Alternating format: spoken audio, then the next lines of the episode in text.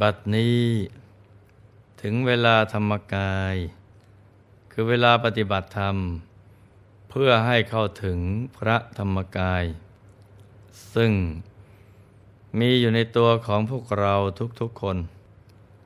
เป็นที่พึ่งที่ระลึก อันสูงสุดของพวกเราทั้งหลาย สิ่งอื่นที่จะเป็นที่พึ่งที่ระลึก ยิ่งกว่านี้ไม่มีกันแล้ว เวลาแห่งการทำใจหยุดใจนิ่ง เป็นช่วงเวลาปลอดจากภารกิจทั้งหลาย เพราะเรากำลังมุ่งตรงต่อหนทางพระนิพพานกำลังดำเนินอยู่บนเส้นทางที่พระอริยเจ้าได้ดำเนินไป มนุษย์ส่วนใหญ่ในปัจจุบันนี้เนี่ยยังไม่รู้เลยว่า เป้าหมายที่แท้จริงของชีวิต อยู่ที่ตรงนี้ คือการแสวงหาพระนิพพาน จึงทำให้เวียนวนอยู่ในกระแสแห่งความทุกข์ ใครก็ตามที่ได้ประพฤติตามคำสอนของพระสัมมาสัมพุทธเจ้า ชีวิตของผู้นั้นก็จะประสบความสำเร็จในเส้นทางที่พระอริยเจ้าทั้งหลาย ได้ประสบความสำเร็จ ต่อจากนี้ไป ขอเชิญทุกท่าน นั่งหลับตา เจริญสมาธิภาวนากันนะจ๊ะ ให้นั่งขัดสมาธิโดยเอาขาขวา ทับขาซ้าย มือขวา ทับมือซ้าย ให้นิ้วชี้ของมือข้างขวา จะลดนิ้วหัวแม่มือข้างซ้าย วางไว้บนหน้าตัก พอสบายสบาย หลับตาของเราเบาๆ หลับตาคลอดลูก พอสบายสบาย คล้ายกับเรานอนหลับ อย่าไปบีบหัวตา อย่ากดลูกในตา ให้หลับตาพอสบายสบายนะจ๊ะ จากนั้นก็ขยับเนื้อขยับตัวของเราให้ดีกักคะแนให้เลือดลมในตัวของเรา เดินได้สะดวก เราจะได้ไม่ปวดไม่เมื่อย ให้กล้ามเนื้อทุกส่วนผ่อนคลายให้หมด แล้วก็ทำใจของเราให้ปลอดโปร่ง แช่มชื่น ให้สะอาด บริสุทธิ์ผ่องใส นึกน้อมใจของเรา มาหยุดนิ่ง อยู่ที่ศูนย์กลางกาย ฐานที่เจ็ดซึ่งเป็นฐานที่ตั้งถาวรของใจ ฐานที่เจ็ดนี้เนี่ยอยู่ที่ไหน สมมุติว่า เรานึกจิบเส้นได้ขึ้นมาสองเส้นนำมาขึงให้ตึง เส้นหนึ่ง จากสะดือ ทะลุไปด้านหลัง อีกเส้นหนึ่ง จากด้านขวา ทะลุไปด้านซ้าย ให้เส้นได้ทั้งสอง ตัดกันเป็นกากบาท จุดตัดเล็กเท่ากับปลายเข็ม เหนือจุดตัดนี้ ขึ้นมาสองนิ้วมือ ตรงนี้เรียกว่า ศูนย์กลางกายฐานที่เจ็ดซึ่งเป็นจุดกำเนิด ที่มันเกิดขึ้นของพระรัตนตรัย ให้กำหนดบริกรรมนิมิตขึ้นมาในใจ เป็นดวงแก้ว กลมใสบริสุทธิ์ ประดุดเพชรลูก ที่เจรไนแล้ว ไม่มีขีดข่วน คล้ายขนแมว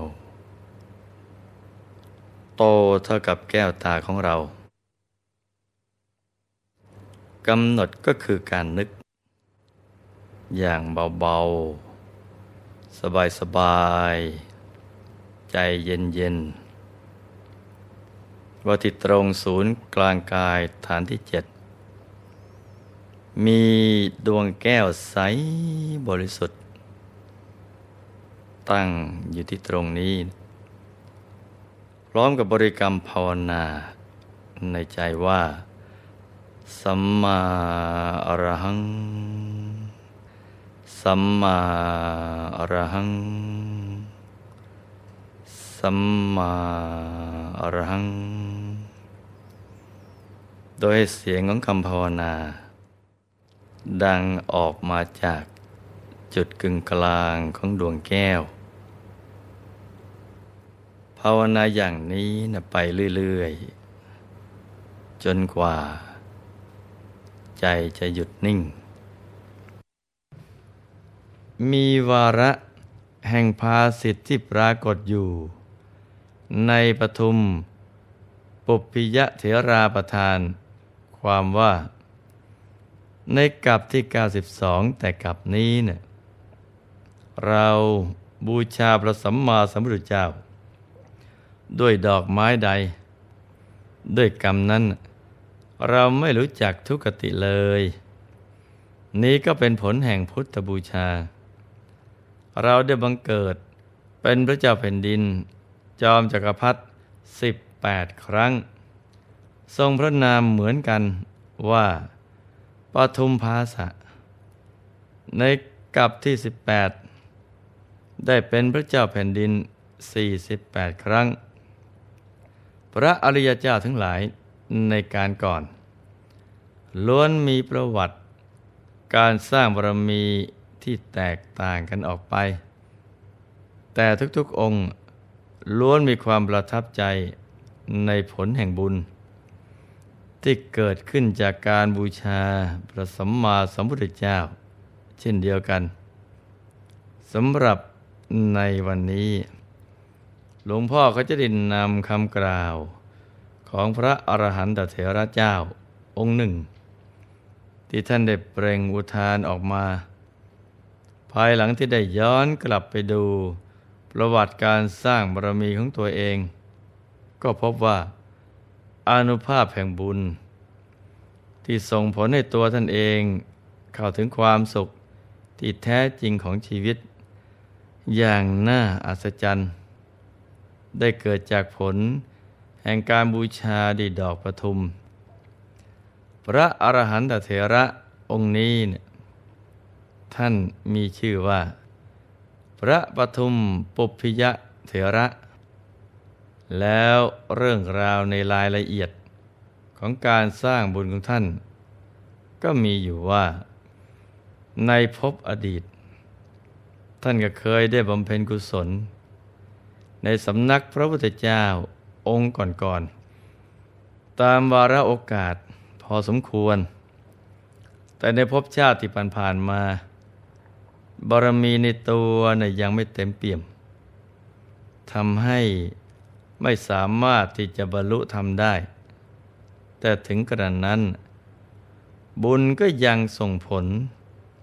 ให้ได้อุปนิสัยแห่งพระนิพพาน ในใจลึกๆ ยังปรารถนาพระนิพพาน จนมาถึงยุคที่ท่านทำความดีแล้วเกิดความประทับใจ คือในยุค แห่งพระผู้มีพระภาคเจ้า ระนามว่าพุทธะเสด็จอุบัติขึ้นในโลก พระเถระก็ได้กลับมาเกิดในเมืองมนุษย์ ในเรือนของตระกูล ที่มีฐานะปานกลางแห่งหนึ่ง ซึ่งช่วงนั้นตรงกับช่วงที่พระบรมศาสดากำลังประกาศพระศาสนาพอดี ในยุคนั้น แม้ว่าท่านจะได้ยินข่าวการมาเกิดขึ้น ของพระผู้มีพระภาคเจ้า แต่ก็ไม่มีโอกาส ได้เข้าไปฟังธรรมของพระองค์ท่าน เพราะในยุคนั้น การคมนาคมยากลำบาก เส้นทางแต่ละพนครห่างไกลกัน ต้องใช้เวลาเดินทางเป็นเดือนๆ เสี่ยงกับภัยอันตรายต่างๆ ไม่ว่าจะเป็นสัตว์ร้าย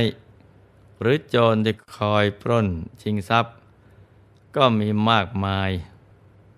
แต่ก็ยังมีผู้มีบุญบางท่านนะจ๊ะ ที่ไม่ได้วันเกรงอันตรายเหล่านี้เลย เดินทางรอแรมเป็นเดือนเดือน เพื่อที่จะไปเข้าเฝ้าพระบรมศาสดา ฟังธรรมจากพระองค์ท่าน คนสมัยก่อน มีใจรักที่จะหลุดพ้นมากนะจ๊ะ แต่เด็กน้อยนี้เนะี่ยยังไม่เติบใหญ่ แม้จะได้ยินข่าวการบังเกิดขึ้น ก็ยังไม่มีความสามารถ พอที่จะด้านด้นฝ่าฟันอันตรายทั้งหลาย เพื่อไปเข้าเฝ้า เพียงคิดอยู่แต่ในใจเท่านั้นว่า สักวันหนึ่ง เราคงมีโอกาสที่จะได้เข้าเฝ้าพระพุทธองค์สักครั้ง รอคอยยาวนานทีเดียว จนกระทั่ง เติบโตเป็นหนุ่ม ก็ยังไม่มีโอกาสที่จะเดินทางไป ในใจของเด็กหนุ่มก็ยังคิดถึงเรื่องนี้อยู่เสมอ จนกระทั่งวันหนึ่ง พระบรมศาสดา ได้เสด็จผ่านไปทางนครที่กุลบุตรท่านนี้อาศัยอยู่ เป็นเวลาเดียวกัน ที่กุลบุตรนี้ได้ไปที่สะโบกรณี ซึ่งเป็นสระที่อุดมสมบูรณ์ด้วยดอกประทุมต่างๆ ซึ่งออกดอกบานสะพรั่ง เต็มสะโบกกรณี พอไปถึงท่านก็ลงสู่สะ เลือกหาฝักบัวและเง่าบัว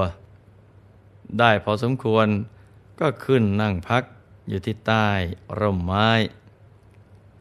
ขณะที่กำลังกินเง่าบัวอย่างอร็ดอร่อย สายตาก็เหลือบไปเห็นพระผู้มีพระภาคเจ้า ซึ่งมีพระชาพันรังสีที่เปล่งออกจากพระวรกายของพระพุทธองค์ สว่างสวัย รุ่งเรืองเหมือนพระอาทิตย์ งดงามไม่มีทิฏฐิกำลังเสด็จผ่านมา ท่านเห็นเพียงแค่นี้เท่านั้น ก็มีใจเลื่อมใส เกิดอัศจรรย์ในใจอยู่ เพียงลำพังว่า ใครหนอกำลังเดินมา ผิวพรรณวันนะงดงามผ่องใสเหลือเกิน บุรุษผู้นี้เนี่ยต้องไม่ใช่คนธรรมดาสามัญแน่ๆ คิดอย่างนี้แล้ว ก็นั่งพิจารณาอยู่ครู่หนึ่ง ก็จุกใจขึ้นมาว่า เราน่ะได้ยินข่าวการมันเกิดขึ้น ของพระสมมาสัมพุทธเจ้ามายาวนาน มหาสมณะนี้ มีความพิเศษ แตกต่างจากนักบวชอื่นๆ พระองค์คงเป็นพระสัมมาสัมพุทธเจ้าอย่างแน่นอน พอคิดอย่างนี้ได้ ก็คิดต่อไปว่า น่าเสียดายเหลือเกิน ที่เรามาพบพระองค์ ในขณะที่เรานำไม่มีเครื่องทายธรรม แต่คิดดูอีกทีถ้าถัดจากวันนี้ไป ก็ไม่ทราบว่า พระองค์จะเสด็จไปที่ไหนต่อ เรา ไม่ควรที่จะปล่อยโอกาสให้ผ่านไป ควรหาอะไรนะไปบูชาพระองค์ ด้วยความเลื่อมใสและดีใจอย่างมาก จึงกระวีกระวาด เก็บดอกปทุมจากสะ เลือกดอกที่สวยงามที่สุด แม้อยากจะเข้าไปบูชาใกล้ๆแต่ก็ไม่ทัน เพราะพระพุทธองค์ ทรงพระดำเนินผ่านไปแล้ว จึงน้อมจิตรำลึกว่า ข้าแต่พระผู้มีพระภาคเจ้า ข้าพระบาทเลื่อมใสในพระองค์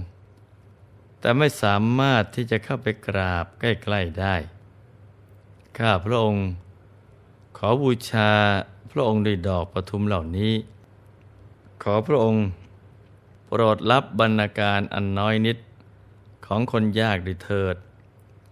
อธิษฐานจบก็โยนดอกบัวขึ้นไปในอากาศ ด้วยมุ่งหวังกระทำเป็นพุทธบูชา เหตุการณ์อัศจรรย์ก็พลันบังเกิดขึ้น ดอกไม้เหล่านั้น ได้ลอยไปในอากาศ แต่แทนที่จะตกลงสู่พื้น กลับลอยไปบนอากาศ กั้นเป็นเพดาน เหนือเสียงของพระบรมศาสดา ท่านเห็นอย่างนั้น มหาปิติ ก็แผ่ซ่านไปทั่วสารพางกาย มีใจเลื่อมใสอย่างยิ่ง จึงตัดสินใจออกบวชตามพระบรมศาสดา เมื่อออกบวชเป็นพระภิกษุแล้ว ท่านก็มีวัดปฏิบัติที่งดงาม ได้ตั้งใจบำเพ็ญสมณธรรมทุกๆวัน จนกระทั่งหมดสิ้นอายุไข ในวันละจากโลก เหตุการณ์ที่ท่านได้โยนดอกบัว บูชาพระสัมมาสัมพุทธเจ้า มาปรากฏเด่นชัด เป็นกรรมนิมิตก่อนตาย บุญก็ส่งผลให้ไปบังเกิด ในสวรรค์ชั้นดุสิตเกิดในที่นั้นได้เสวยทิพยสมบัติ จนสิ้นอายุไขของชาวสวรรค์ จึงเกิดต่อในชั้นที่สูงขึ้นไปอีก เวียนวนอยู่บนสวรรค์หกชั้น ตามลำดับ ท่องเที่ยวอยู่ในสองภพภูมิ คือในมนุษยโลกและเทวโลก เมื่อเกิดเป็นมนุษย์ ก็สมบูรณ์ไปด้วยสมบัติในเมืองมนุษย์ จนมาถึงในพุทธกาลนี้เนะท่านก็จุติจากสวรรค์ มาบังเกิดในเรือนที่มั่งคั่ง พอเจริญวัยแล้ว บุญเก่าในตัวก็ตักเตือนทำให้เกิดศรัทธาในพระศาสนา จึงออกบวชบำเพ็ญเพียรอยู่ไม่นานนัก ก็สามารถบรรลุธรรม เป็นพระอรหันต์ได้ ภายหลังที่ท่านได้ใช้ยานอันบริสุทธิ์ ตรวจดูพบในอดีต ก็เห็นการสร้างบุญของตัวท่านเอง ที่ได้กระทำเอาไว้กับพระพุทธเจ้า พระนามบพุทธะจึงเกิดความปีติสมนัต เปร่งอุทานว่า ผลแห่งบุญนี้เนะี่ยน่าอัศจรรย์เหลือเกิน เราเนะ่ะได้ไปยังสะประทุม บริโภคเงาบัว ก็ได้เห็นพระพุทธสัมมาสัมพุทธเจ้า ผู้มีพระลักษณะอันประเสริฐ ทั้ง 32 ประการ